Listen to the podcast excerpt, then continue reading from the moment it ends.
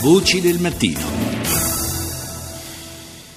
Il 2017 dell'Italia, in particolare dell'economia italiana, come si presenta, sotto quali auspici nasce? L'ho chiesto a Carlo Cottarelli, che è direttore esecutivo del Fondo Monetario Internazionale. Sentiamo. L'economia italiana è cresciuta negli ultimi trimestri più o meno a un tasso dell'1% all'anno e credo che ci siano le condizioni per mantenerlo per il 2017.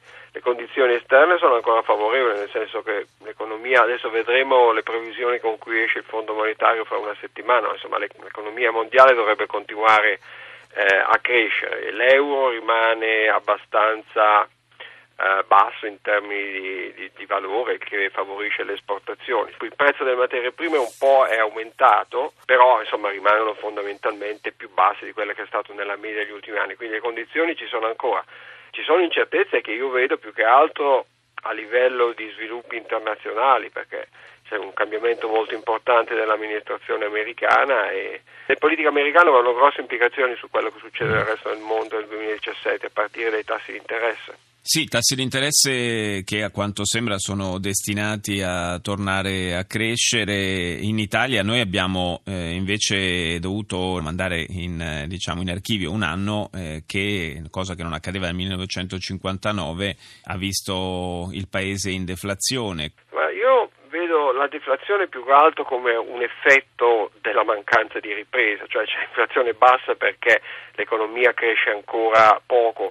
Insomma, si tratta di valori negativi de, de, dell'inflazione piuttosto contenuti. Fra l'altro appunto in dicembre abbiamo visto che l'inflazione è tornata un pochino, un pochino a crescere. Certo il fatto che l'inflazione sia stata bassa negli negli ultimi anni conferma il fatto che c'è un problema in Italia e in Europa di scarsa domanda aggregata eh, e questo appunto frena la crescita. Il fatto che il tasso di crescita del nostro paese non si possa certo definire esaltante, in eh, presenza di condizioni peraltro tutto sommato abbastanza vantaggiose, abbiamo goduto a lungo di, una, di un bassissimo prezzo per esempio del, del petrolio, eh, cosa che in, queste, in questa misura non avveniva da molto tempo, non siamo stati capaci di intercettare la ripresa fin qui perché dovremmo riuscirci nel prossimo futuro chiaro che un tasso di crescita intorno all'1%, che è quello che io più o meno mi aspetto per il 2017, è qualcosa che va bene al momento, è meglio avere un tasso di crescita dell'1% piuttosto che non crescere, ma eh, non è quello a cui non dovrebbe aspirare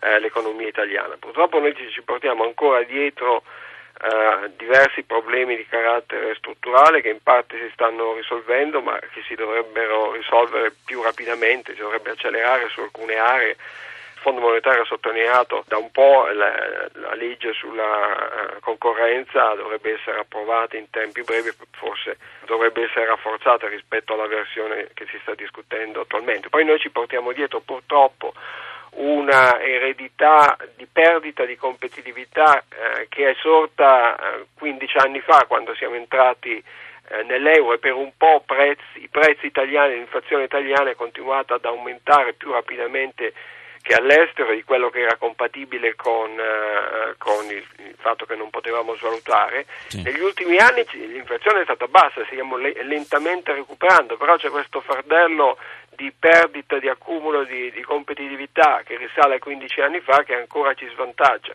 Nel nostro paese, che è sempre alla ricerca di modi per eh, riportare eh, i conti sotto controllo, si parla da anni di interventi che dovrebbero essere risolutivi in materia di riduzione degli sprechi. Lei, che di questo tema si è occupato in modo approfondito, ritiene che qualche progresso sia stato fatto su questo fronte? Fino al 2015 abbiamo avuto uh, un tasso di crescita della spesa al netto degli interessi, della spesa primaria molto più contenuto eh, che eh, negli altri paesi, lo, doveva, lo, dovevamo fare perché appunto c'era sì. un problema di entrate dello Stato che scendevano per via della recessione. Si può fare di più? Sì, credo che si possa e che si debba fare di più. Si è fatto qualcosa? Sì, si è fatto qualcosa. Insomma, è la solita questione del bicchiere mezzo vuoto e mezzo mm. pieno. Però insomma io insisterei sul fatto che c'è ancora parecchio da fare per contenere eh, gli sprechi e per contenere la spesa pubblica e per ridurre le tasse, diciamo, le tasse si possono ridurre alla fine se si riduce la spesa, quindi questo, questo, questo è il motivo fondamentale per cui bisogna continuare a ridurre la spesa. Le tasse in Italia sono, rimangono troppo alte rispetto agli altri